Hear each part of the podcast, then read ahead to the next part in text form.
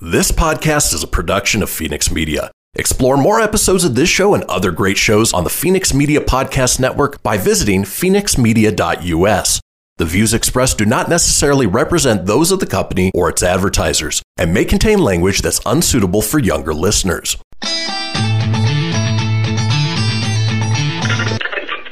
Laugh it up, fuzzball.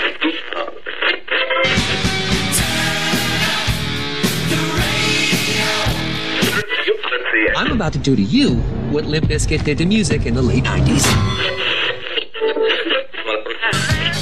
Video killed the radio star.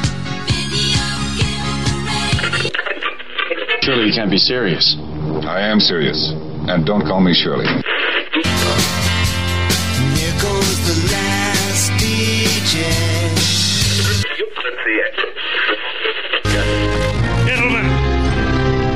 Wash my hands of this.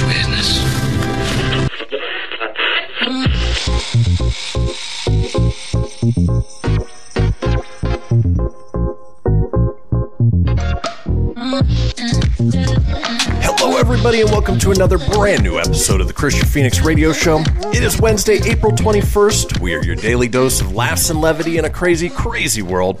I'm joined by my co-host, Mr. Tony Sanfilippo. Tony, how you doing today? Oh man, I'm feeling a little tired, but that's all right. It's cold. It's snowing again. Is it Groundhog Day? Right? Always frickin' it's always frickin' snowing up here anymore. I swear to God, I said I wouldn't live anywhere where it, it snowed a lot, and I don't know what it is, man. This has like been the snowiest year I think I can remember in Colorado. Well- Love the states, beautiful, but Especially my considering grandma used to say, "G money, man." we are we're a full month into spring at this point, and you're still getting snow weekly at this point. Ugh, this is this is bonkers. Like I think this is it.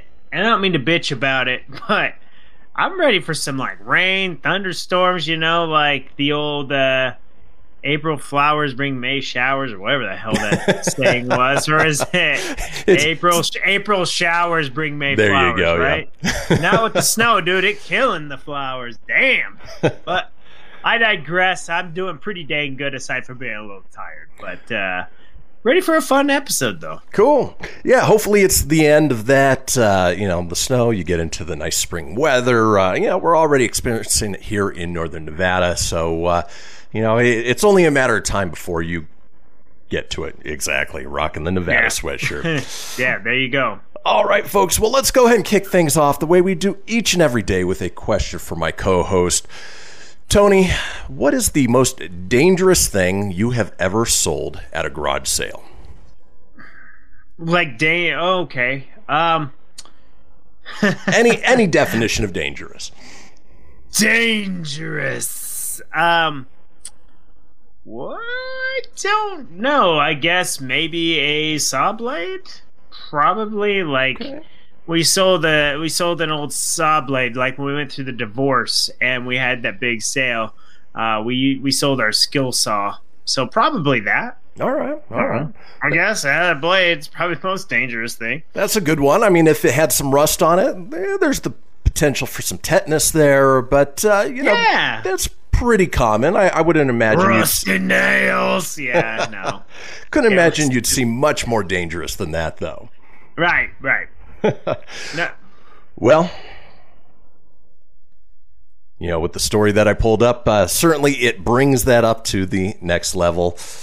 All that goes to say that a hand grenade. power up. A hand grenade found at a yard sale in North Cape May over the weekend prompted authorities to evacuate an area surrounding the home. Police said Monday. On Saturday, Lower Township Police received a report of a hand grenade located at a yard sale on Shore Drive in North Cape, and responding officers determined the device was unexploded, police said in an alert. The area of Shore Drive between Racetrack Drive and Folsom Drive was evacuated. The Atlantic City Police Department's bomb squad unit removed the grenade safely and transported it to a secure location. The Lower Township Police Department would like to remind residents that if they discover artillery, it should not be touched or moved. Artillery should be left in place for appropriately trained and equipped authorities to assess and remove, police said in the alert. So, uh, yeah, you know, maybe don't go sell that uh, hand grenade or machine gun or landmine or claymore that, uh, you know, you've got in your personal collection because it just may prompt an evacuation. Ooh, yeah, that is pretty dang dangerous right there. yeah. That that that's for sure. Well, and the fact that, you know, every once in a while you'll see the ones where they've been emptied out and they're sort of just like a paperweight. This one sounds like was a live grenade that was unexploded. So, uh, not so good. Oh, yeah, that's definitely not good.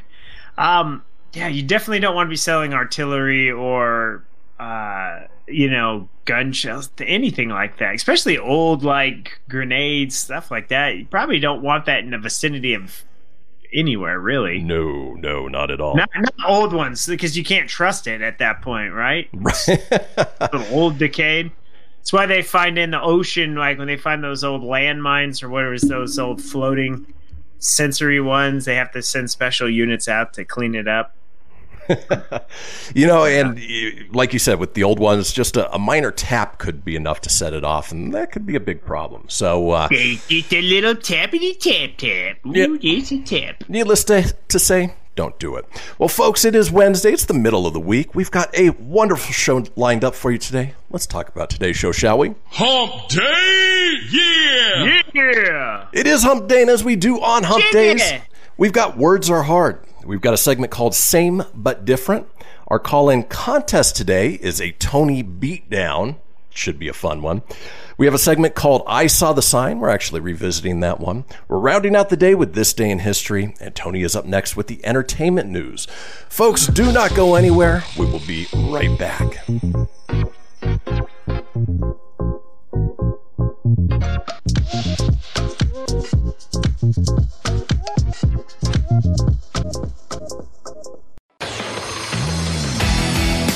Behold my precious. Ooh, yeah, let me tell you something right here. Uh-huh.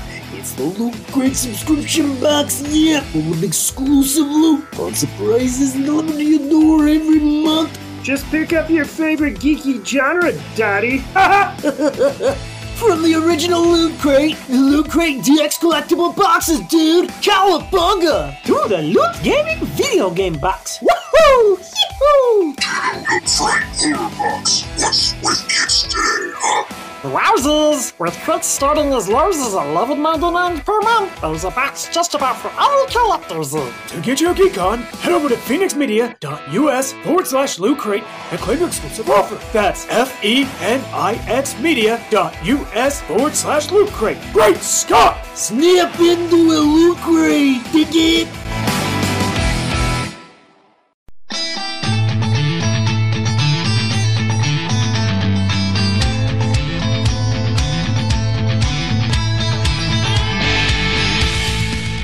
Get everything you need for the Kristian Fenix Radio Show over at fenixmedia.us or on Facebook at facebook.com forward slash Fenix Media Radio. Now back to the show. And we are back, folks. This is the Kristian Fenix Radio Show, and we've got a little thing we talk about each show. It is the Fenix Line, our 24 hour day, seven day week voicemail line, giving you guys, the listeners and watchers, an opportunity to chime in on anything whatsoever. Maybe you have a uh, unexploded hand grenade that you tried selling at a yard sale. We want to hear about it. Give us a call at 855 Fenix Radio. That's 855 F E N I X R D O or 855 336 4973. All we ask is that you keep it entertaining. We'll compile those together, put them out in a future show. Speaking of entertaining, Tony is here with the entertainment news.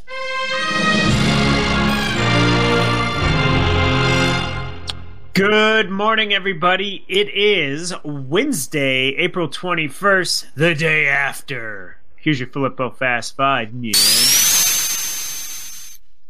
Hulu will add NFL Network and NFL Red Zone to the live TV lineup by August 1st. Ooh. Vin Diesel will star in a Rock'em Sock'em Robot movie. Whee! the Witcher, Cobra Kai, and you, you know, the Stalker show with Joe, is returning to Netflix later this year. Are you a stalker named Joe? No, you said you. No. I'm You. the only you you are talking You, to. you, hey Joe. you talking No, to me? good show. Those are. Uh, I never saw The Witcher, but Cobra Kai and you, uh, good shows. Witcher's good. Ted, yeah, Witcher. See, three good shows coming back to the flicks of the net. Ted Lasso season two trailer reveals that it's back July 23rd, and you can catch that on Apple TV Plus. So excited. The mother of dragons, Emilia Clarke, is poised to make her way over to the MCU for M. Marvel Studios' Secret Invasion. The Game of Thrones star role is being kept under lock and key, of course, because that's how stuff works. Marvel got a tease a little bit before the goods. She joins the previously confirmed Samuel L. Jackson, Ben Mendelsohn, Kingsley, Ben Adir, and Olivia Colman. Ooh, fancy. Lots of Bens in that one. Yeah, there's a lot of Bens. Yeah, I didn't know if it was Ben Mendelsohn. Then, like, there's a comma, so I'm assuming that's Kingsley Ben Adir is the other name. Ah. but I digress. That- That's your Filippo Fast Five. Vroom, vroom. Mad Max uh, uh, prequel is uh, coming along nicely as the Furiosa prequel will return Mad Max to Australia, the country that birthed the franchise at a press conference for the movie. New South Wales premiere. Oh, sorry, let me just tune this up. Gladys. Ooh, I'm going to butcher her name bad. Barajelican uh, state that the new film would be the largest film ever to be filmed in the state, boosting its economy by 350 million and creating 850 new jobs. The film chose to go to New South Wales after being wooed by both state and federal incentives, including a 40% tax break. Australian director George Miller filmed the first three Mad Max movies in his home country, starring Australian actor Mel Gibson. Mad Max Fury Road filmed in Nambia after a long delay due to unusual raininess in the Australian desert. Now Miller is bringing the franchise back home to shoot for the next film's 2023 release date. Chris Hemsworth, the Australian star who will appear in the film opposite Anya Taylor Joy in the title role, is in the country filming Marvel Studios' Thor Love and Thunder. He attended the press conference and expressed how much it means to become a part of the Mad Max movie after growing up watching Miller's original trilogy. He described getting the call as a pinch myself moment. It's a huge honor. Hemsworth said. A lot of pressure, but exciting pressure that is certainly motivating. Miller explained how the prequel differs from its predecessor, whereas Fury Road essentially happened over three days and two nights. This happens over many years. You try to make films that are uniquely familiar. This will be a familiar to those people who know Mad Max, and in particular, Fury Road. But it will also be unique. Furiosa cast Taylor Joy as a younger imperator. Oh my gosh, some words are hard. It's a good thing it's It Wednesday, Wednesday, right? Imperator Furiosa, played by Charlize Theron in Fury Road. The first thing that went through my head when I found out I was going to do it was, I'm so excited to work so hard, Taylor Joy said. Um, so this will be good. This uh, opens June 23rd, 2023. So they will spend the next year or so filming it. So uh, uh, Fury Road did do 375 million worldwide and six Academy Awards uh, and a nomination for Best Picture. I didn't know it was nominated for Best Picture. Yeah, yeah. It, it didn't have a chance of winning, but um, you know, George Miller has a, a unique visual style, storytelling, and uh, you know, for, it's very polarizing. Some people love it, some people hate it. Uh, we tried watching Fury Road the other day. We got about 20 minutes in, and Jesse had to turn it off. She just couldn't hang in there with the, with the style of it. So, Yeah, I, I saw it in theaters. I I didn't get overly excited about it. It was okay. But I was never a big Mad Max guy. Like I watched I watched The Road Warrior as a kid, didn't really get it, but I was also super young and then what was it, Beyond Thunderdome with Tina Turner? yep, yeah, that's the one I remember the most. It seemed to always Yeah. be on like TBS or TNT uh, growing up. Yeah, it was right after Temple of Doom. When Exactly. You watched on TV. It was like WCW, um, Atlanta Braves, Temple of Doom, Mad Max Beyond Thunderdome. Those were like Exactly. the four things that always played. Ah. very excited about. I'm sorry, there is a call coming in. Don't they know? Thanks, friends. Don't call me. Yeah, well, it's a telemarketer. Go figure. Ah, Um, or robocall, whatever. Um, yeah, back on track. Rewind that. Um, hold on, I got a sound effect for that. So- hold on. Yeah, thank you. There you threw go. Me, it threw me off. It changed my screen and everything. So uh, we're excited for the Ghostbusters Afterlife coming out in November. Well, original Ghostbuster Ernie Hudson provided a very promising, if brief, review of the upcoming Legacy sequel, Ghostbusters Afterlife. The beloved actor shared an image of himself alongside act- director Jason Reitman and described the new adventure as so good before adding that it left him speechless. The stamp of approval from one of the original team should have fans of the franchise even more excited for Ghostbusters Afterlife than they already were, and will hopefully ease the concerns of, se- of skeptics. Reitman revealed that Ernie Hudson had seen the sequel a few days ago, captioning the same picture: "A Ghostbuster has seen a ghost has seen Ghostbusters Afterlife." Though it has taken a little while for Hudson to reveal his opinion, it's possible that the experience left him so speechless that he was even unable to type until now. The picture, for those that want to know, is Ernie Hudson with Jason Reitman, and they're outside the uh, Ghostbuster firehouse in New York, and Oh, cool. that's where the caption came from. Ghostbusters Afterlife uh, introduces a host of new characters for a new generation, inclu- including Carrie Coon, Finn Wolfhard, McKenna Grace, and Paul Rudd. After being evicted from their home, two children and their single mother are forced to move to a farm inherited from their late grandfather, Egon, located in Summerville, Oklahoma. When the town experiences a series of unexplained earthquakes, the children discover the family's link to the original Ghostbusters who have become something of a myth, as many have long since forgotten the events of the Manhattan Crossrip of 1984. It's kind of cool. That's what they're covering it. They discover a secret legacy, and then, of course, we'll zip through that. That's really just reading you the synopsis, which, if you didn't want, if you wanted to know, there you go. Um, but basically, this uh, sentiments have been echoed by Murray's uh, fellow co-star. Uh, well, Bill Murray also saw it a little bit and, and echoed that it has a good feel from the first one. And Ernie Hudson described this movie being really in line with what the fans have been hoping for, and it ties into the first two movies. It's a great new cast, they're bringing the best to it, and this is what the Ghostbusters deserve. So, um, Jason's just love of it and commitment to it, I was very touched on on it. So, more exciting news from actual Ghostbusters being involved. November 11th, 2021, after being delayed multiple times, will finally come out. So, I mean, I know you're excited. So, you know, does this make you feel that much better? yes. I don't know if it makes me feel any better. Actually, I think the uh, clip that was released uh, a little over a week ago was what really got me excited because we know that it's got the same tone and feel of the original two movies, uh, which I was a little afraid that we weren't going to see, but uh, I, I think I think we're there now. Yeah, no, that's uh it's a good thing, man. I'm I can't wait. So, hopefully we'll get a full-blown second trailer here so- uh, soon. I'm sure we'll get it over the summer, I would imagine. Right. So, um, I know we touched about this uh, on our Proton Pack show, but it was a little bit of an update.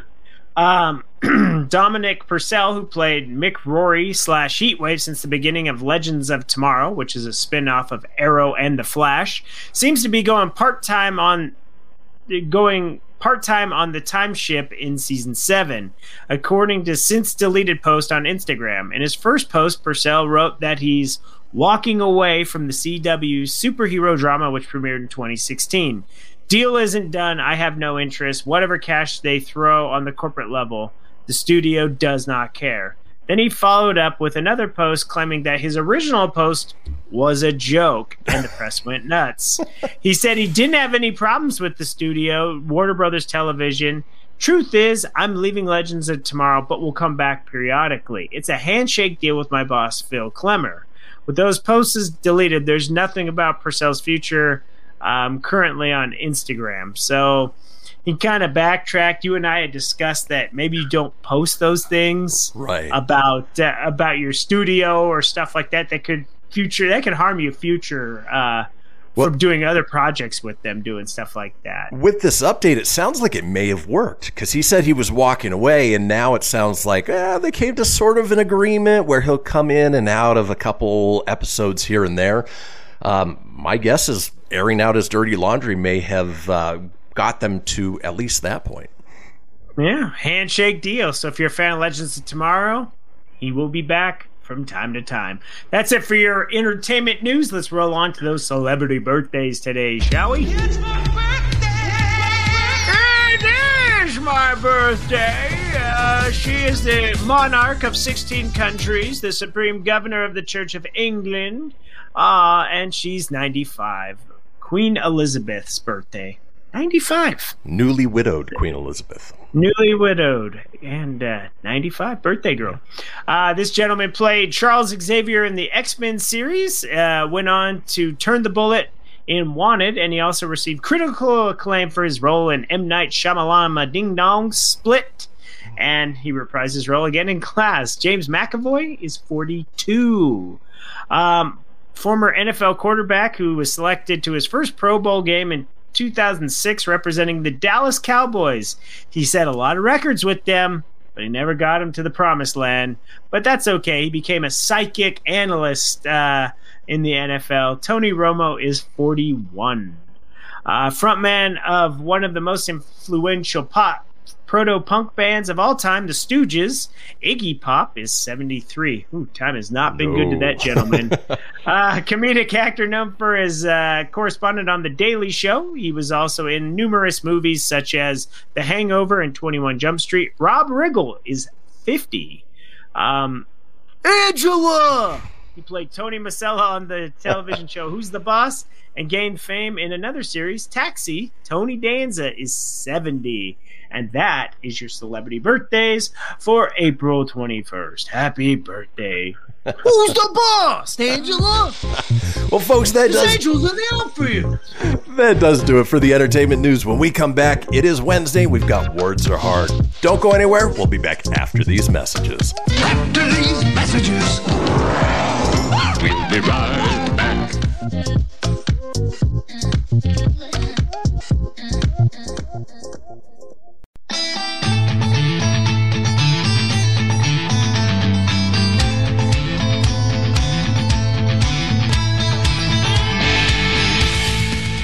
Get everything you need for the Kristian Fenix Radio Show over at fenixmedia.us or on Facebook at facebook.com forward slash Fenix Media Radio.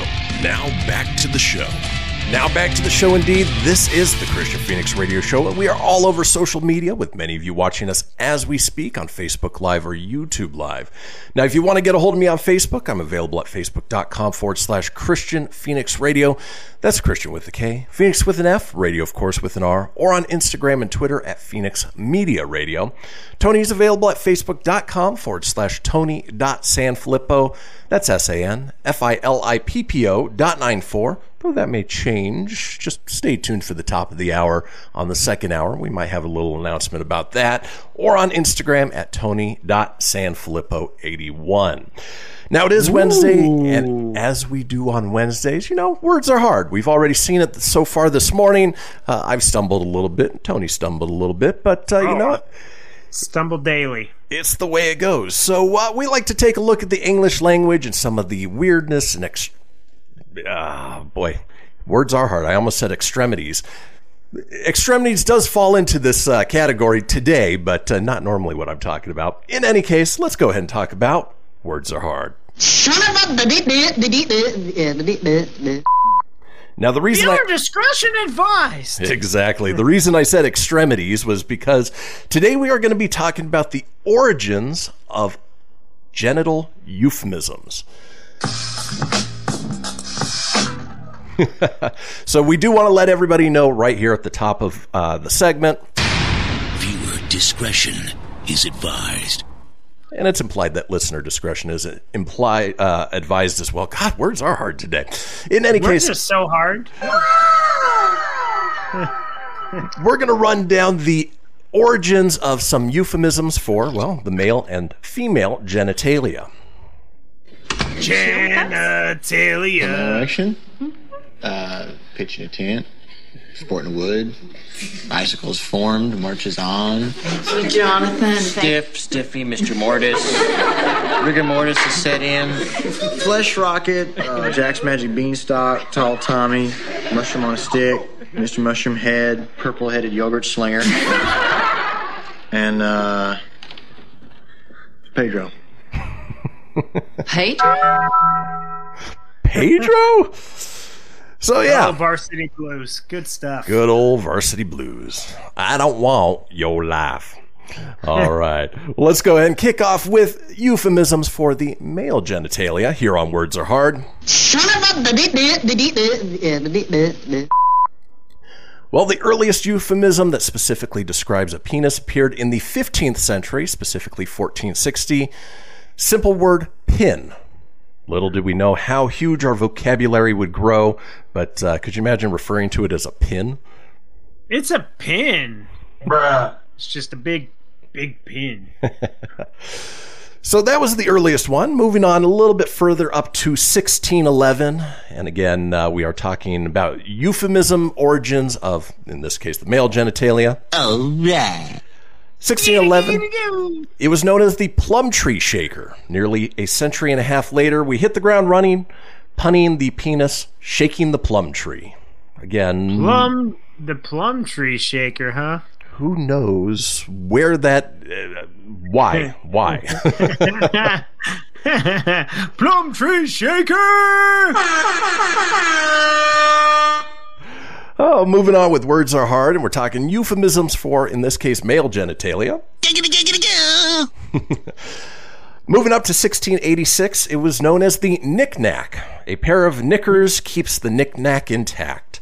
Uh, basically, uh, you know, it's just sort of a, a, a playful way of, of saying, you know, what, what hangs out down below.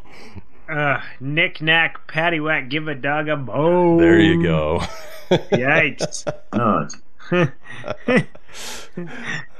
So yeah, moving on. Uh, again, we're in words are hard talking the origins of euphemisms from, uh, in this case, the male genitalia. Hello, nurse. Moving up to 1720, where it was known as the silent flute, proving mankind was getting more creative with their p- penis pronouncements. Silent flute is yet another, yet another example that any object longer than it is wide inevitably will be used to describe the dingus. Also, dingus. Wow. Uh,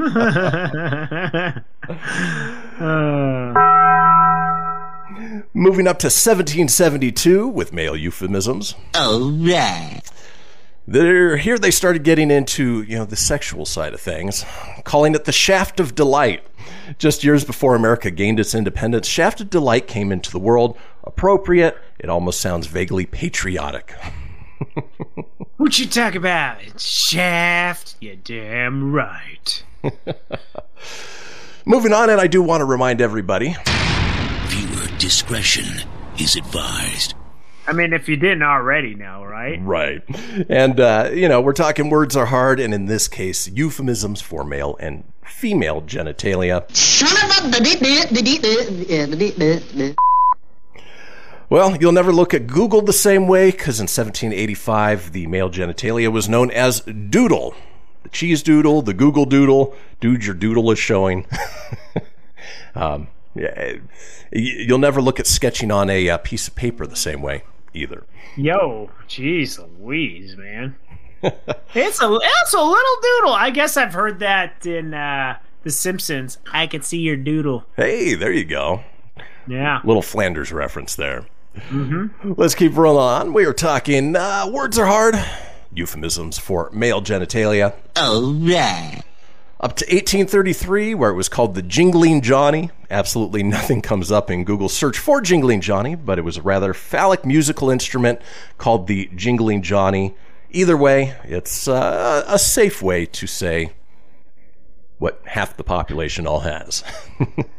If you got a big wang and a purple headed yogurt singer, dee dee, it's a jingling Johnny. He's got the plum trees. Curse splat. Moving on up to 1836, and I can't imagine or I can't fathom a time before this was a euphemism for it. the word dick. This is perhaps one of the most common, endearing, and potent of terms for the penis. It's difficult to imagine the English language without dick being a word that refers to everything from man's first name to just a derogatory term for a jerk. But it was 1836 hmm. that it was referenced for the male genitalia. Who's been drawing dicks? And then finally, on the male side of things, here on Words Are Hard, euphemisms for male genitalia. 1925, hot dog. Again, I would have thought it would have gone further back than that, but, uh, you know, long the butt of every erection joke, it only came into use as male sausage synonym, synonym in the last century. So, uh, yeah, I think uh, hot dog is probably the most recent of them, but uh, there's so many out there, as we heard in the opening clip from uh, Varsity Blues.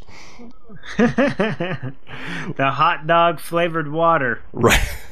So let's go ahead and focus over on the female side of things. Again, everybody. Viewer discretion is advised. Well, it's a word that uh, I'm not even going to say here, not being regulated by the FCC, but the C word for the female genitalia is the earliest known slang word for the vagina. Uh, came about in the year 1230. So uh, before then, it wasn't derogatory, right. it became derogatory over time. Yeah, you know, it's also a popular word with the English. Yes. Like that's like that you know, go F yourself. They call you a little see you next Tuesday. Yeah. Exactly. Uh, Yeah. Moving up in female genitalia. Whoa! As far as 1538, it was known as the purse. It sounds classy, contained, but it's also something precious that you don't want to lose. My precious. yes, this is my purses. Moving up to 1600, Hello, nurse. The female genitalia was known as the Chapel of Ease. Maybe it uh, means that it's a sanctuary. I'm going down to the chapel of ease. I'm gonna please it all well as I get on my knees. Yeah. Moving up to 1638, All right. known as the Tinderbox. Apparently, you don't want to play with that fire. Swipe left, swipe right. It's the Tinder box. You're gonna play all night till your dick falls off. Tinder box. This one sort of goes to my feelings for the word dick on the male side. 1699. Eh, that seems long enough where it was referred to as the word pussy for the first time. What day did you say the word? Uh, Pussy. that's right, because it's a cute little word called. Pussy. Yeah, right. Uh, one more time for the ones in the back. Pussy. And then finally, uh, 1823. There are a number of other ones. I'll post these up on our Facebook page, but uh, I thought this was probably the funniest of them all. 1823, known as the Jack Nasty Face. I get down at the Jack Nasty Face when I go to Arby's today. Yeah! Jack Nasty! Well, folks, Who the that hell gonna call that Jack Nasty? ah, who knows? That's gross. Folks, that does it for Words Are Hard. When we come back, we are headed into Same But Different. Don't go anywhere. We'll be right back.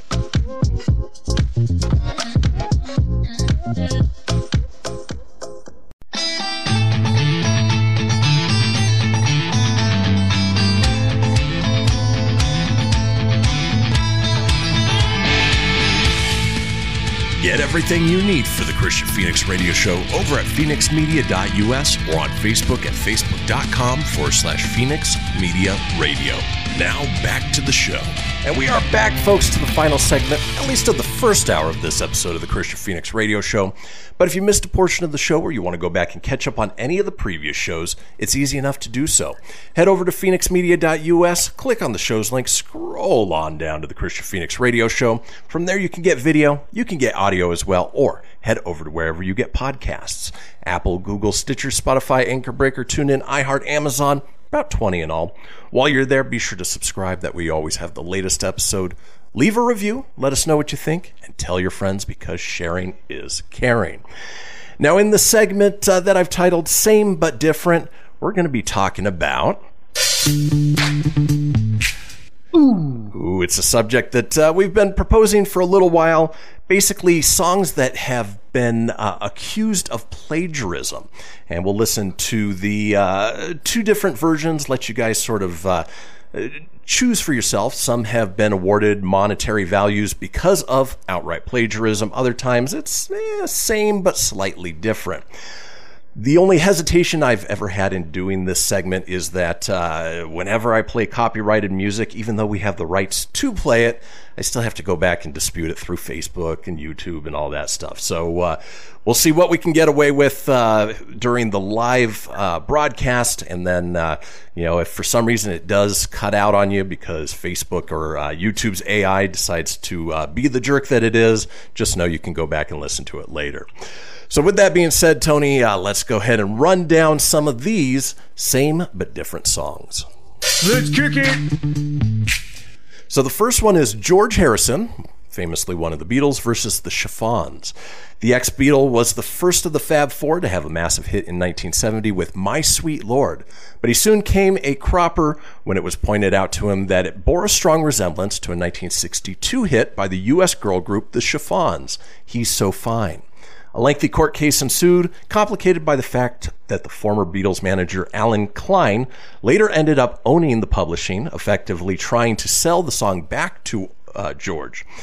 In September 1976, a judge declared the Beatle had subconsciously stolen the melody, but the financial details wouldn't be settled until a couple years before George's death in 2001. John Lennon said of the affair, maybe he thought God would let him off. So uh, let's listen to just a little bit of My Sweet Lord,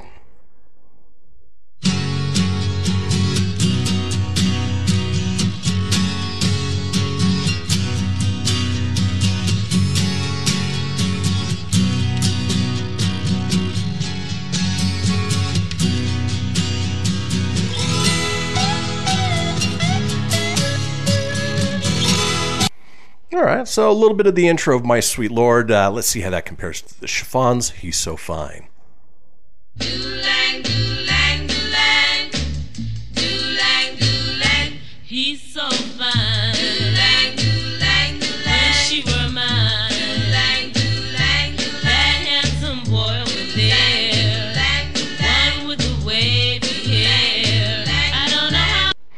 Don't know. I could see a little bit of a similar melody in there. Um, you know, if you do get to the uh, chorus of uh, uh, My Sweet Lord, it does have sort of that vocal pacing, but uh, I don't know if it's enough uh, that it's outright plagiarism. No, I, to be honest, I've never heard the George Harrison song. It doesn't sound familiar to me. Uh, You've heard, heard, it in Guardians of the Galaxy Part Two. Oh, I I couldn't tell you what the song is, bro. You'd have to I'd have to hear the chorus, but it doesn't sound familiar to me. Um, so I'm gonna have to say that's a eh, doesn't doesn't seem same to me. All right, fair enough. Well, let's move on to the next one here in same but different. And of course, if you recognize what I'm playing there, that's Queen and David Bowie's Under Pressure, which sounds famously familiar to Vanilla Ice's Ice Ice Baby. But uh, Russia, looking down me. The next one is uh, the New Seekers versus Oasis. So Oasis made a huge splash in the summer of 1994 with their single "Shaker Maker," which I don't remember offhand. But it wasn't long before people pointed out that the very opening line was similar to the song I'd Like to Teach the World to Sing. Uh, from uh, the New Seekers. Originally written in 1971 for a Coke ad, it was later a huge hit for the New Seekers, and the Gallaghers had to come to a settlement with the writers. Some sources cite half a million dollars. Oasis legend has Noel now saying, We prefer Pepsi. so let's listen a little bit to Oasis's song.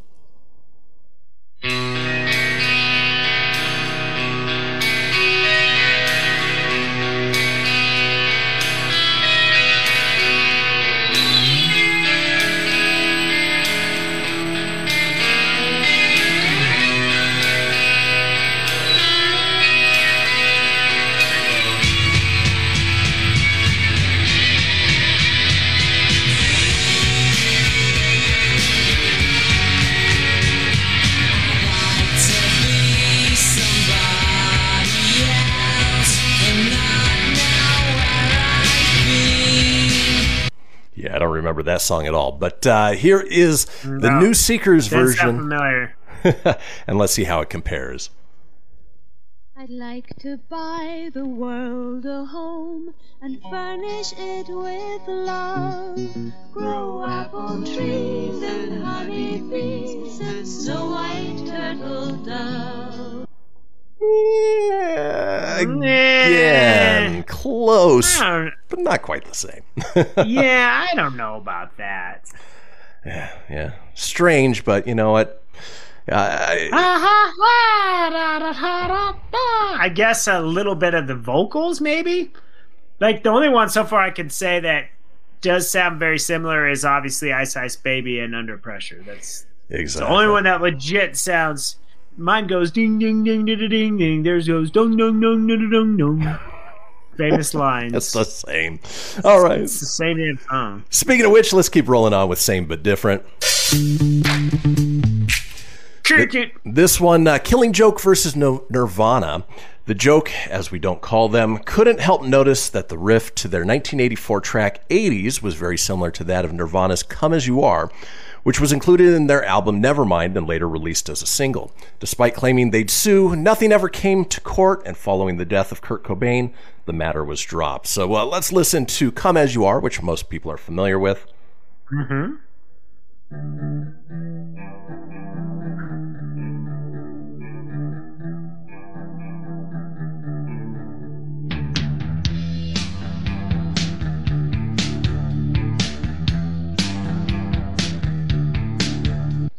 And then, by comparison, Killing Joke 80s.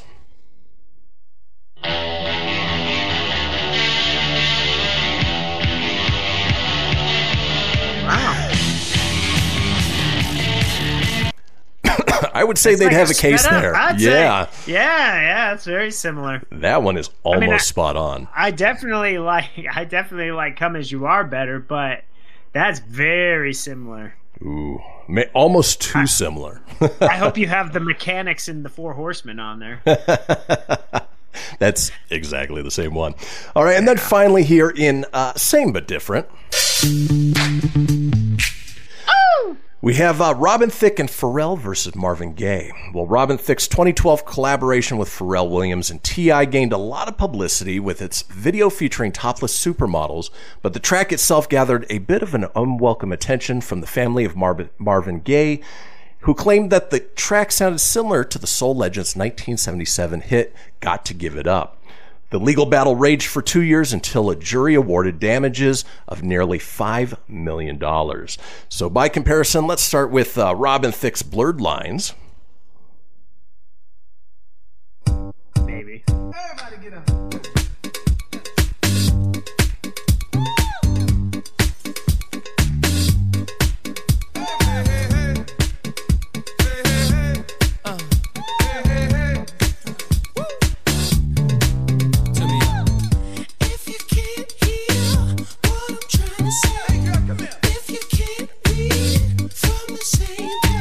All right, and by comparison, Got to Give It Up by Marvin Gaye.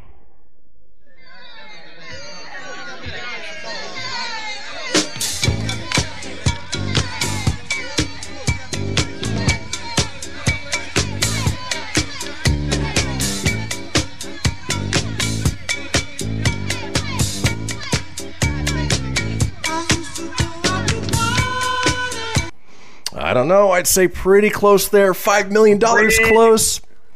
Who's to say? It's, it is pretty close.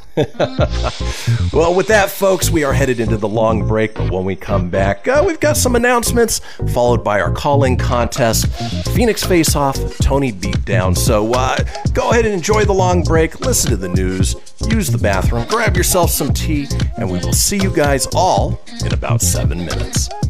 Seven.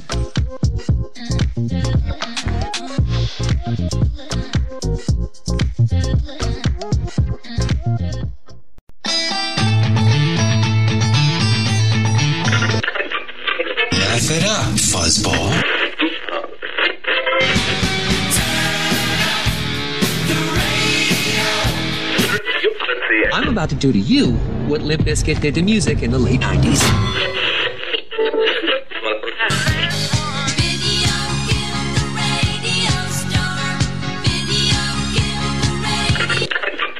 Surely you can't be serious. I am serious. And don't call me Shirley.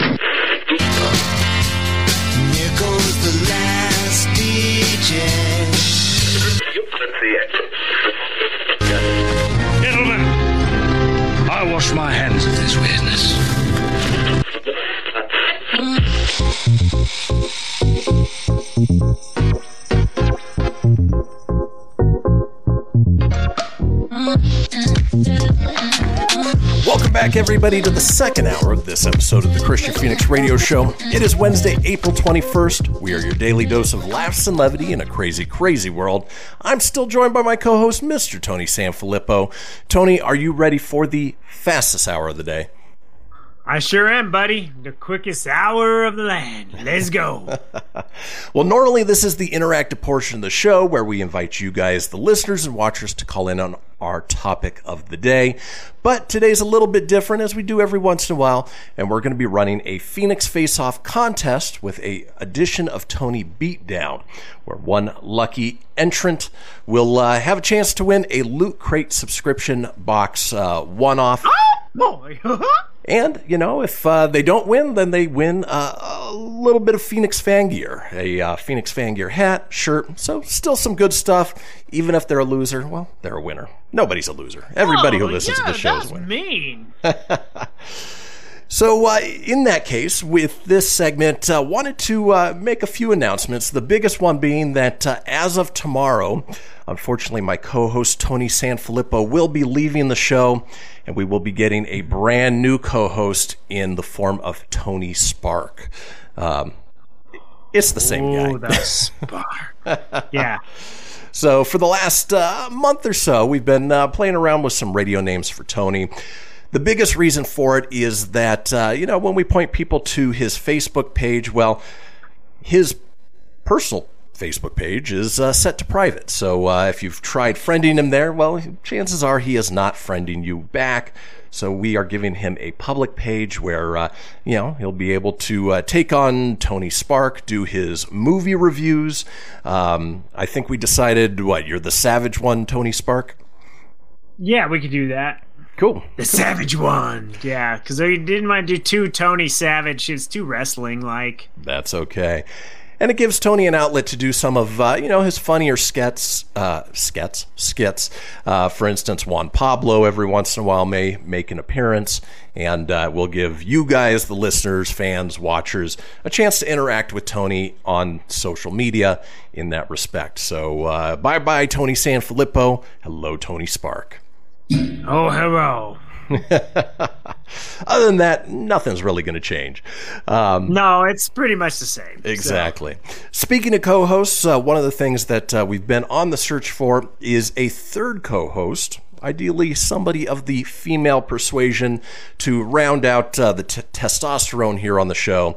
And uh, obviously, uh, you know, in times where, uh, you know, Tony needs to take a day off, we've got a second person who can uh, come in, fill in, and, uh, you know, provide that laugh and levity same way Tony does for us each and every day, and have that female perspective when you know we talk about things like words are hard today when we're talking about uh, male versus female uh, euphemisms for genitalia. So uh, you know lots of things going on, but uh, you know. It doesn't necessarily have to be a female. If you are somebody who is available from 8 a.m. to 10 a.m. weekdays here on the Pacific time, Tony's in the Mountain time, so slightly different. But uh, Just a snake. yeah, reach out to us. We'd love to have that third voice. Ooh, it'd be nice to have. So if you know anybody that wants to do it, uh, please send them along. It'd be nice to have. I mean, what we've always wanted on this show is to have that third co-host, and uh, yeah, it's just great banter. It's nice to have that extra person on there. It it is fun, um, but uh, it hasn't uh, it hasn't happened just yet. But I hope one day we get uh, preferably a female. I wouldn't mind. I mean, we'll take any third host. It's nice, but uh, having a female on here would be great. Yeah. Hardest part about it is timing. Obviously, most people have those pesky things called a job. So uh, going from 8 to 10 a.m. each morning isn't for everybody, but, uh, you know, we have a lot of fun on the show. And so if it is something that you can work out, and it uh, you know meshes well with uh, mine and Tony's sensibilities, we would love to talk to you. Uh, The other thing is, as uh, you know, we've been doing over the last couple months now, the Kristian Fenix Radio Show is part of Fenix Media, the multiverse of pop culture entertainment. And uh, if you guys don't already know, it is a full network based on well, pop culture entertainment. We have great shows on the network like uh, Tim Nidell's Be Kind Rewind, friend of the show there. Uh, we also have a new show that debuted last week, which is Silver Age Heroes Radio Theater. Basically, it's re broadcasts of the old 1930s, 1940s radio plays, and right now we're going through the uh, the slate of Superman episodes. So those are fun to go back and listen to. Obviously, this was before television even existed. If you have a pop culture show or you want to develop a pop culture show on the network, go ahead and reach out to us and uh, we can help you out there. Or if you're an advertiser who's trying to reach those uh, with the pop culture sensibilities, for instance, Loot Crate, who's one of our affiliate sponsors, reach out to us as well. Um, and uh, you know what? We can help you out on that respect as well. Yeah, lots of great things coming uh, along the pipeline as we continue to grow. It's uh, show's almost a year old, which is great. Yep. Uh, we're just a couple weeks away from that being uh, a solid year, man. And uh, it's it's grown. It's uh, it's definitely amazing that we've been able to keep this. Uh, you know, original content for the most part uh, all year long. We've had to run a few best ofs quite a few times, but that's all right. We have a lot of uh, episodes where we can do that, which is nice. Yeah, not always easy coming up with original content and segments and things like that, but uh, luckily the world is so weird that uh, it helps us out quite a bit. right, this is true. In any case, folks, we are headed into our break. When we come back, it is another edition of Fenix Face Off. Time for a Tony beatdown. Don't go anywhere. We'll bring it right back.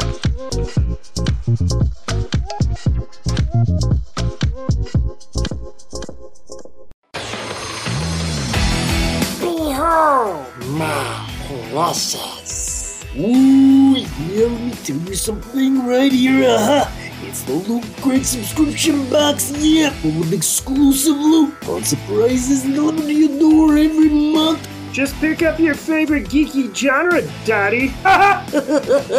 From the original Loot Crate, the Loot Crate DX collectible boxes, dude! Cowabunga! To the Loot Gaming video game box. Woohoo! Yee-hoo! Wowzers! With crits starting as low as $11.99 per month, there's a box just about for all collectors. To get your geek on, head over to fenixmedia.us forward slash loot crate and claim your exclusive offer. That's F E N I X media.us forward slash loot crate. Great Scott! Snap into a Loot Crate, dig it?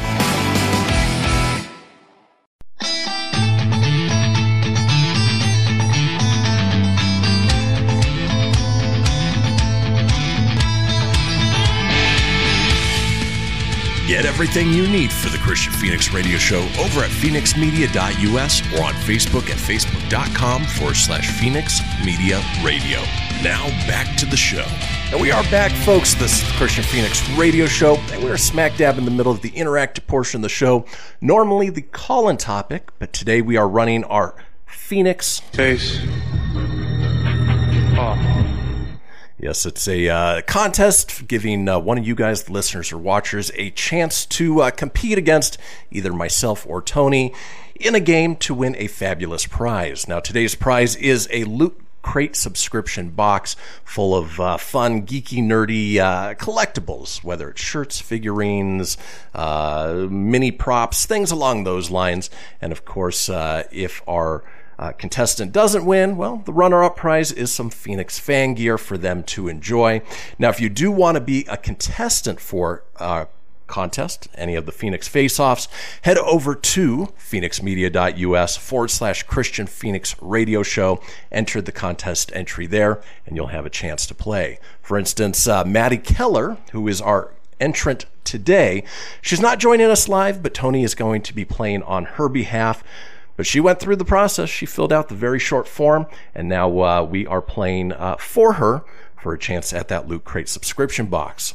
So without further ado, let's get into this version of Fenix. Face off. Ah. With a competition I like to call Tony Beatdown.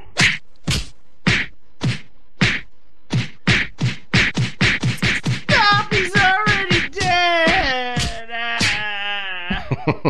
Ah. that was a big beatdown.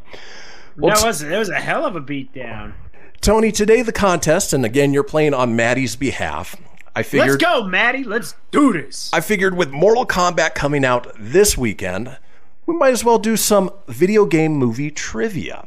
So we've got Okay. 20 questions here. Tony, you only have to get 10 right in order to uh, uh, win for Maddie. So if you get less than 10, she gets the Fenix fan gear. If you get uh, more than 10 or 10 exactly, she gets that Loot Crate subscription box. And uh, it is multiple choice. So some of them are four uh, possibilities, some are three.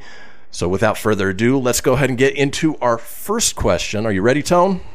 I'm ready, dude. Let's do this. Here we go. So the question is Which of these actresses has played Laura Croft in a Tomb Raider movie? Is it A. Alicia Vikander, B. Charlize Theron, C. Kate Beckinsale, or D. Scarlett Johansson?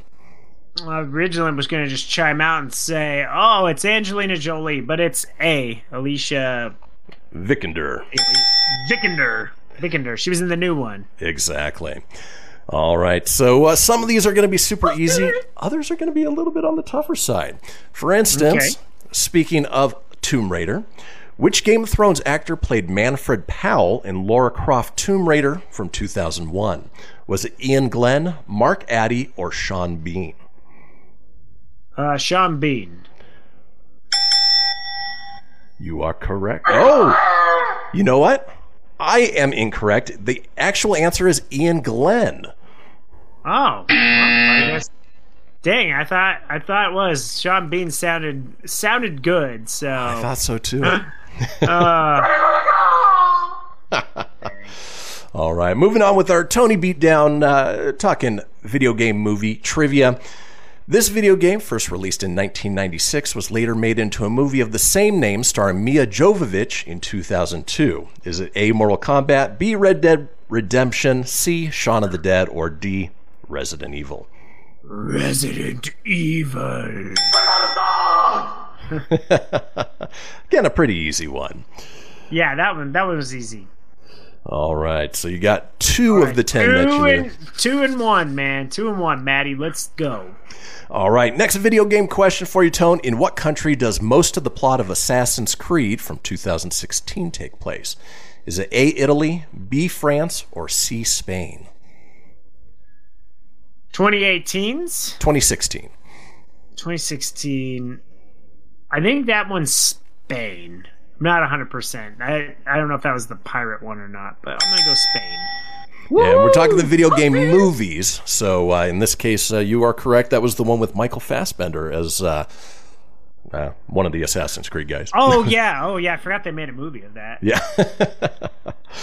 All right, moving on with this Tony beatdown. You know, Tony, you've uh, uh, only got one little bit of a beatdown so far, but uh, well before 2020 movie was released, the video game Sonic the Hedgehog was first released in 1991 on which video game console? A, the Nintendo GameCube, the B, C, Super Nintendo, C, Sega Genesis, or D, Sony PlayStation. Sega Genesis. That was, that was an easy one. That one was cake. That was real simple. Oh, here's another one that's going to be pretty simple for you, Tony. What was the tagline of Super Mario Brothers from 1993? It's a movie, Mario. This ain't no game, or Mamma Mia. This ain't no game. That that was the tagline for it. Nailed it. Terrible movie, but uh, you know. Yeah. Awfully horrible that Friday she likes it. I I don't know if I could go back and watch it. I, I, I'm afraid to because yeah, I, I somewhat liked it as a kid, remembering yeah, it was pretty bad. It, it was bad. yeah. Daisy, what are you doing? This is Yoshi. It's a raptor. Well, Tony, you've got five of the ten you need for Maddie to win, so uh, you only need five more. Ooh, let's do this, Maddie. Five more, girl. Next question. Before the movie in 2016, going back to Assassin's Creed, the first Assassin's Creed video game was released in 2001. Which of the following is not one of the titles released in the Assassin's Creed video game series? A. Assassin's Creed War, B. Assassin's Creed Rogue, C. Assassin's Creed 4 Black Flag, or D. Assassin's Creed Syndicate? Uh, that'd be uh, Assassin's Creed War. Knocking it out of the park, Tone. I think I may have chosen uh, too easy of a topic for you today. The- I know that I know video games, as weird as that is. All right, moving on with our next question. Again, pretty easy one. Who played the lead role in Prince of Persia: The Sands of Time movie from 2010? Is it A. Jake Gyllenhaal, B. Ryan Gosling, or C. Michael Fassbender? Uh, Jake Gyllenhaal. Mysterio himself. I swear to God, man. You know, I never saw that movie. Was it any good? I never, I never did either. No desire on my part. So, No, no. all right. Uh, on to our next question. And again, Tony, it looks like you only need three more in order for Three Maddie more, to win. Maddie. Which of the following video games does not appear in the 2015 movie Pixels? Is it A. Pac Man, B. Super Mario Brothers, C. Centipede, or D. Donkey Kong? Uh, that would be B. Super Mario Brothers. The licensing to get that is very expensive. Oh, yeah. Uh, based on the other ones, uh, it's pretty apparent that they got the uh, Namco licensing. Yeah, definitely. I'm surprised they got Donkey Kong though, seeing as the uh, owner and creator of uh, Donkey Kong also created Mario. So Yeah. kind of weird they couldn't get that, but uh, yeah, Pixels actually. Fun fact: that is the one of the only Kevin James movies I can do. I re- I I like Pixels. He didn't bother me in it, and I really liked that movie. It was a fun movie. It was pretty good. It wa- it was. All right, you need you need two more. Tone. Here's your next question. Which of these genuine. Let me start that over. Genu- genuine, genuine. Which of these is a genuine quote from Jean Claude Van Damme's Guile in Street Fighter from 1994? Is it, I'm going to take you to the bank, the blood bank. You're a disease and I'm the cure.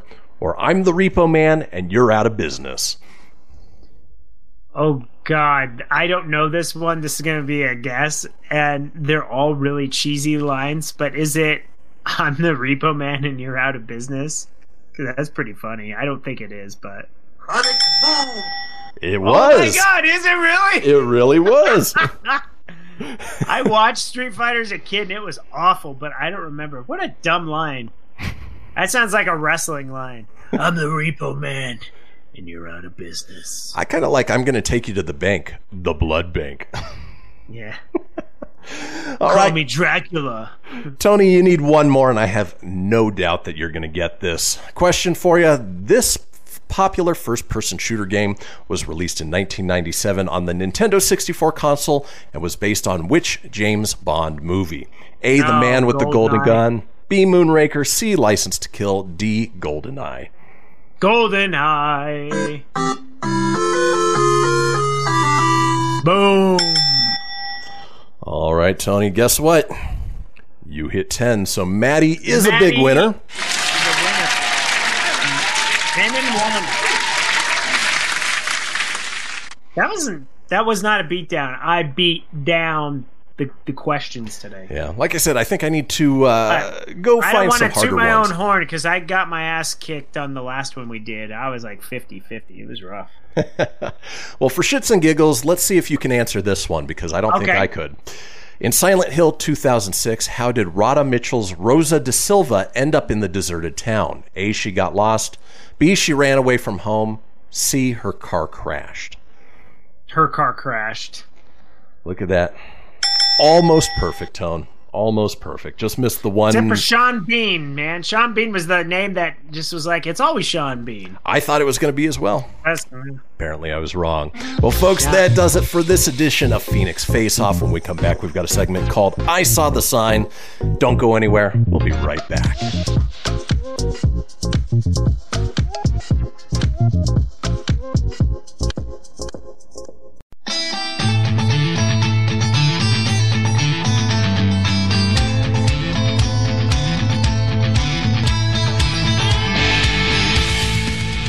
Get everything you need for the Kristian Fenix Radio Show over at fenixmedia.us or on Facebook at facebook.com forward slash Fenix Media Radio. Now back to the show.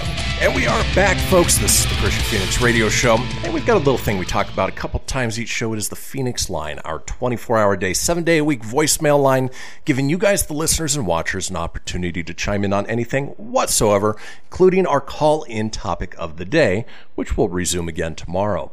Now, if you want to call in, give us call at 855 Fenix Radio. That's 855 F E N I X R D O or 855 336 4973 for the alphanumerically impaired.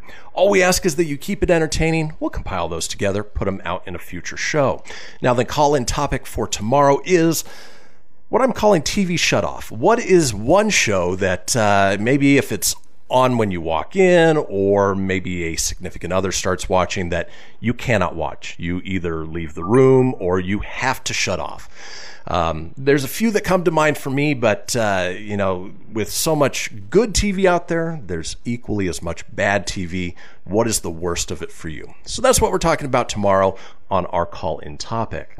Now, for this segment, which we've titled I Saw the Sign.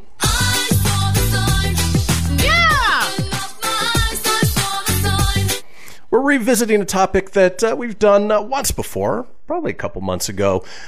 Funny signs that uh, you see out in the world. In this case, it is uh, for one location in particular. The Tex Mex restaurant El Arroyo in Austin, Texas offers more than what's on the menu. It also puts up the wittiest signs that sh- are sure to make everyone's day.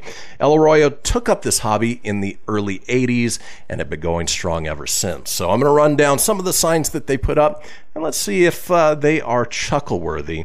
So let's head go ahead and roll into I Saw the Sign.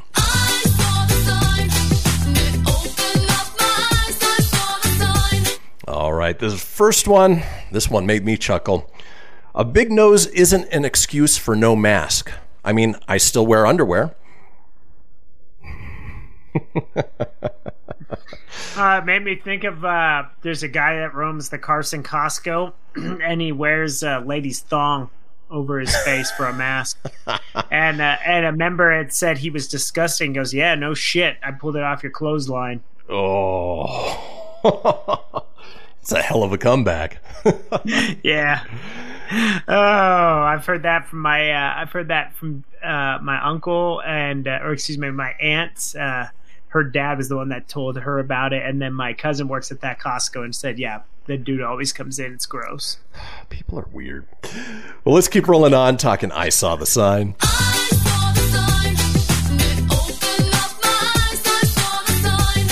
These from the Tex Mex restaurant El Arroyo in Austin, Texas. This sign saying, The fastest land mammal is a toddler who's been asked what's in their mouth. And I'd go one step further uh, with a dog as well, because uh, they'll get something in their mouth and good luck catching them. Oh, yeah. It, kids, they'll put anything in the mouth. There's, uh, I think I saw a commercial yesterday. There was uh, the guy working from home on his computer, and he's like, okay he's like, "All right, Sparky, stop it." But then Sparky, the dog, like was up on the like put his paws up and looking at him, and the squeak was going. And there was the little kid in the back just gnawing at this dog toy with, that the dog had just had, so he freaked out. So, very true. They'll put anything in their mouth. You gotta be careful. We've got to be very careful. All right, keeping moving on with I saw the sign.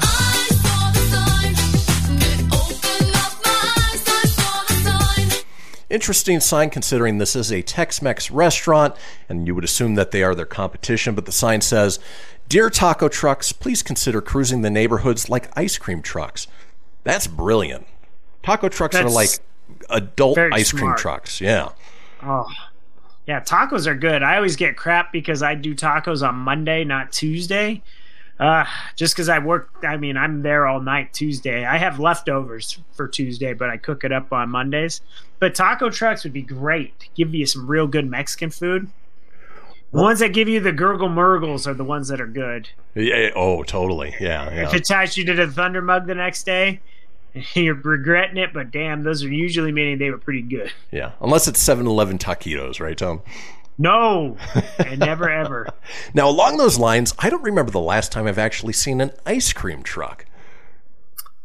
Um, pre-COVID? Uh, I didn't just see any come through during the COVID. probably in the last five years. I, I can't remember the last time. Well, it's probably because it's creepy ass people in their little vans. That is true. Hey kids, I got Mickey Mouse pops, I got rocket pops, I got bottle pops, I even got that weird ass chocolate banana pop. what do you need? Candy Oh, cigarettes. Hey, what else do you got here? Oh, you want a SpongeBob bar with those weird little gumball eye drops? No problem, I got it. Remember the Ninja Turtle ones? Those were awesome. Yeah, they were good. I remember the Mickey Mouse ones too. oh boy. Well, let's keep rolling on. Talking. I saw the sign. I saw the sign. I may put this one on the front of the house. Uh, again, all of these are from the El Arroyo Tex Mex restaurant in Austin, Texas. This sign saying, When this virus is over, I still want some of y'all to stay away from me. Agreed. yes. Uh, I want to acknowledge to our audience real quick on the side. I'm sorry I'm freezing. Don't know. It, I'm blaming Xfinity on that. I'm not doing anything, but trying to not touching anything. So it's all right. We got things dialed in. bad. Yeah. Yeah. Yeah, but they're Sorry. constantly working on it. So. Thank you for thank you for letting me know though. Xfinity. Ah, and if only you had a choice in your internet provider. no, I don't, man. And I think it's this unit. It's the problem. It's the uh, wiring. Could be. Could be. Yeah. All right, well, let's keep moving on. I saw the sign. Saw the sign. Eyes, the sign. Speaking of internet, and this is so true, favorite way to shop online? I just yell out what I want and wait for an ad to pop up. if you're on Hey, Facebook, That's not a that's not a bad way to do it. no, no. In fact, I would go one step further and say I would just think about what I want and wait for an ad to pop up because sometimes it is scary what they pull up. Yeah, it's uh, we it's things we're talking about now. It's uh, it'll pop up there. So, uh, like for example, I don't know, San Francisco Giants gear. It'd be nice to have that San Francisco Giants gear. All right. When it pops up, you'll have to screenshot it, Tone. Yeah, we'll see. I bet it'll be on there. Disney World. Uh, I can't wait for Disney There World. There you go. All right. Moving on. I saw the sign.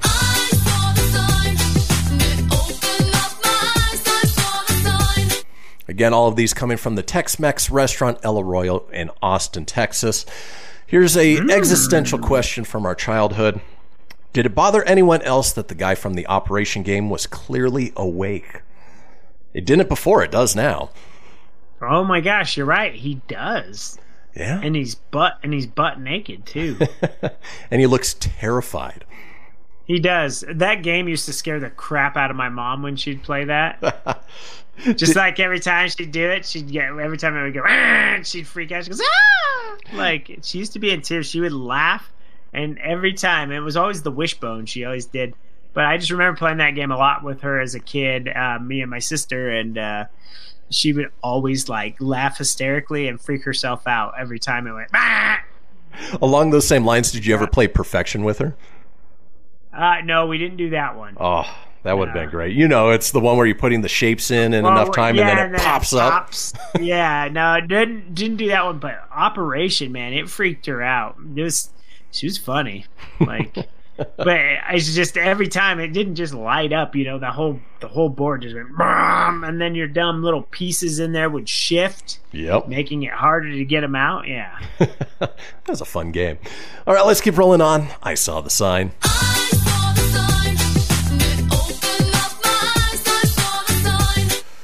Another existential question that uh, you know you had to really wrap your head around, but it makes a lot of sense. The sign: the first person to hear a parrot speak was probably not okay for several days. That's true. You know, you don't expect a parrot to speak, and when it says words in whatever their native language is, that might be disturbing. Yeah. Oof. It would be a little on the disturbing side, right? Just a little freaky. Right. Freaky! Moving on, I saw the sign.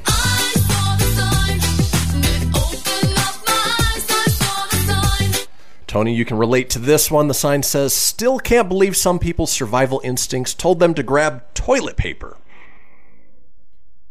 Yeah, it's just like, well, it's time. I mean, shoot, uh, we might as well buy like a lifetime supply of them because we're going to be stuck inside.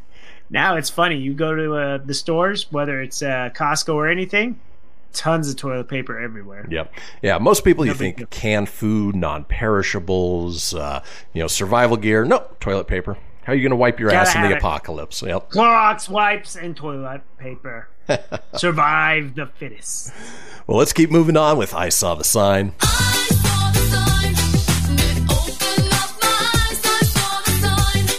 All of these coming from the El Arroyo Tex Mex restaurant in Austin, Texas. They are not a sponsor of the show, but they're more than welcome to be if they'd like to. Uh, another one related to what we're all going through. Sign says, Walking back to your car because you forgot your mask is a new kind of pissed off. Uh, I agree. I can't tell you how many times I've walked and get right to the door of the business I'm going into and go, damn it. Have to walk back Right. and grab my mask. Oh, I've sometimes I still do that. Like I get all comfy and then I'm like, oh, son of a bitch. like the last time we ever went to snooze, totally forgot mine in the car, and the lady's like, "Eh, don't worry. Here's a napkin." Just because it was just to get from point A to point B, so I had to take this napkin, like, cover my face, sit down. At least she was cool about it. Uh, yeah, yeah, most people wouldn't be. So, uh, you know, you got that going for you. Then finally, here on I Saw the Sign.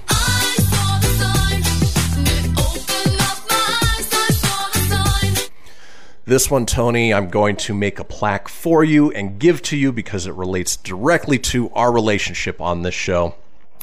Sign says, in quotes, you're on mute.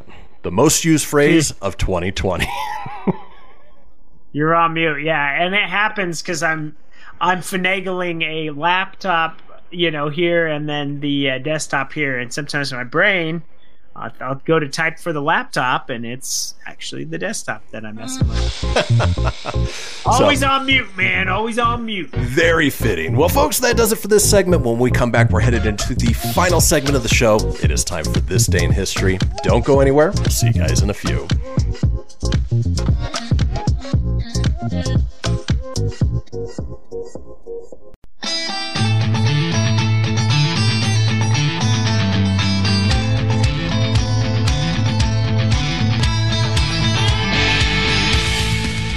Get everything you need for the Kristian Fenix Radio Show over at fenixmedia.us or on Facebook at facebook.com forward slash Fenix Media Radio. Now back to the show. Now back to the show. We've made it to the final segment of this episode of the Kristian Fenix Radio Show on a hump day. Now, if you uh, missed a portion of the show or you want to go back and catch up on any of the previous shows, it's easy enough to do so. Head over to fenixmedia.us, click on the show's link, scroll on down to the Kristian Fenix Radio Show. From there, you can get video, you can get audio as well, or head over to wherever you get podcasts Apple, Google, Stitcher, Spotify, Anchor Breaker, TuneIn, iHeart, Doozer, Dozer, Geezer, Gozer. Are you a god? You know something? No soup for you! Come back! One year! No soup for No you. No soup for you.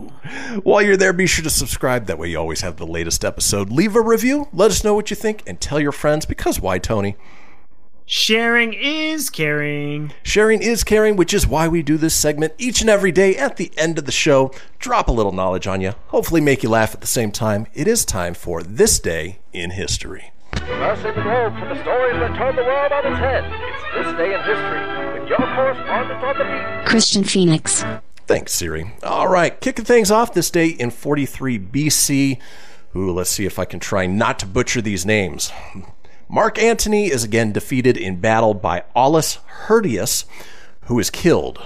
Ooh. Fatality. Antony. Balemos. Balemos. I think that's Mark Anthony. Acerquiaro. Me espero. Antony fails to capture Mutina, and Decimus Brutimus, Bru- Brutus, God, I did butcher it. Decimus Brutus, is- Brutus the Barber Beefcake. It is his birthday too. is it really? Well, Yeah, I didn't put him in celebrities because he's not a real celebrity. this Brutus is murdered shortly after. Fatality. Let me tell you something, Hulkster.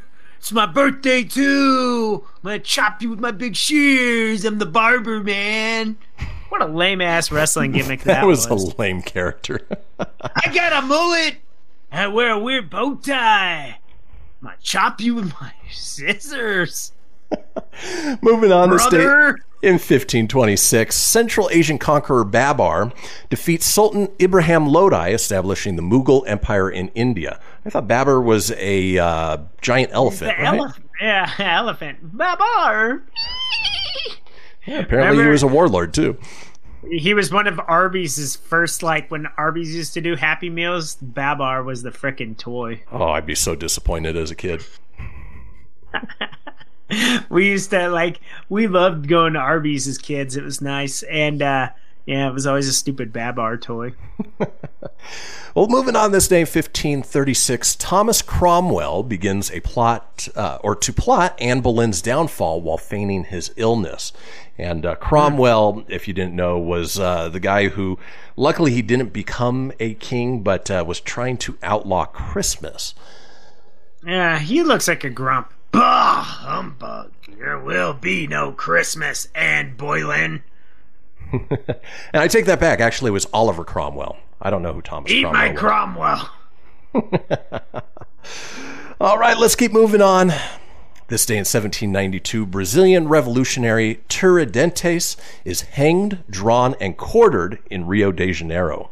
Fatality. Ooh, that would Yeah, suck. that's quite.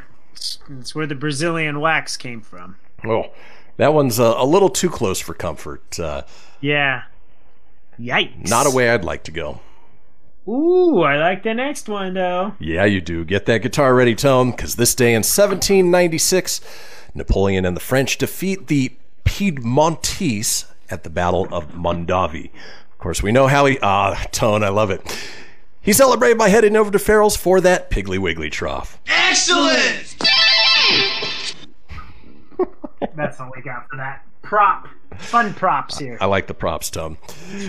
Moving on this day in 1820, Danish scientist Hans Christian Ørsted is the first to identify electromagnetism when he observes a compass needle. Hmm. Is it weird that Hans Christian Andersen would go on to be more popular than Hans Christian Ørsted? I don't know. Well, I, I do know one uh, person who Danish. shares two of those names Kristian Hans Fenix. Mom. Yeah. Maybe. Oh, the Fenix Man. that is my middle name. Moving on this day in 1865, Abraham Lincoln's funeral train leaves Washington. Um, guessing it went back to Illinois, where I think he, that's where he was buried. Zombie Lincoln popped up. Ah, spurts.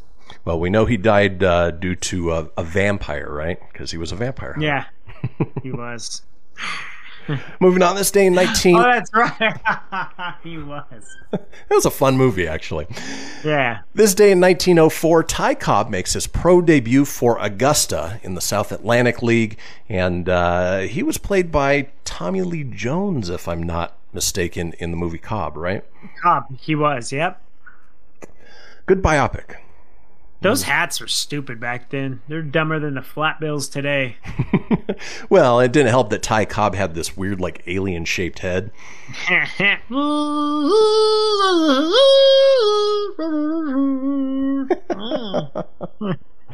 Moving on this day 1933, German philosopher Martin Heidegger is elected rector of the University of Freiburg.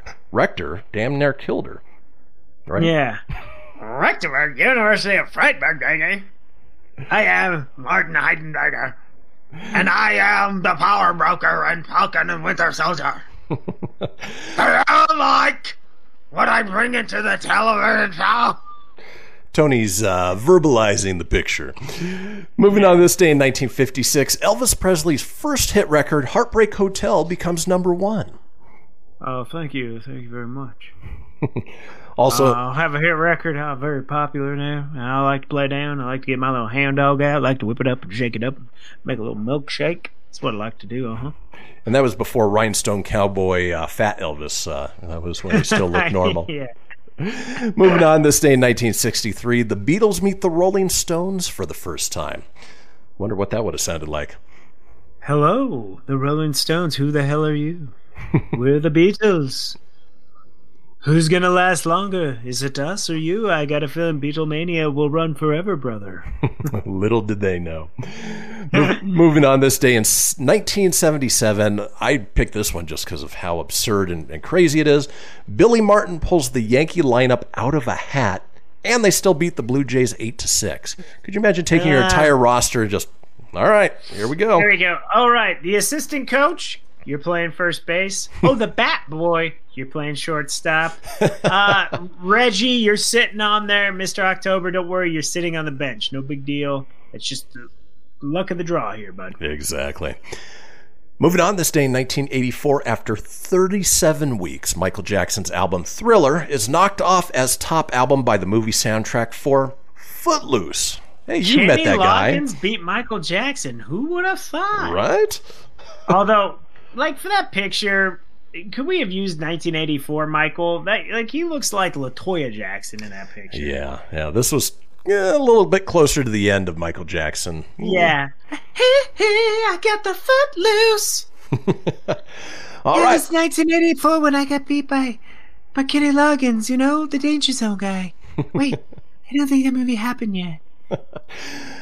Two years later, this day in 1986, Geraldo Rivera opens Al Oh, Capone's man. vault on live TV and finds nothing except great ratings for his spectacle and an empty Coke bottle.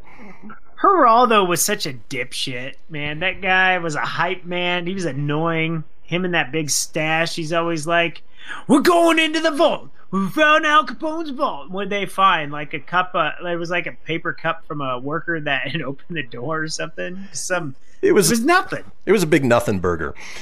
All right. this day in ni- Yeah, I had nothing, Geraldo. Yeah. this day in 1993, action TV series Walker Texas Ranger starring Chuck Norris debuts on CBS.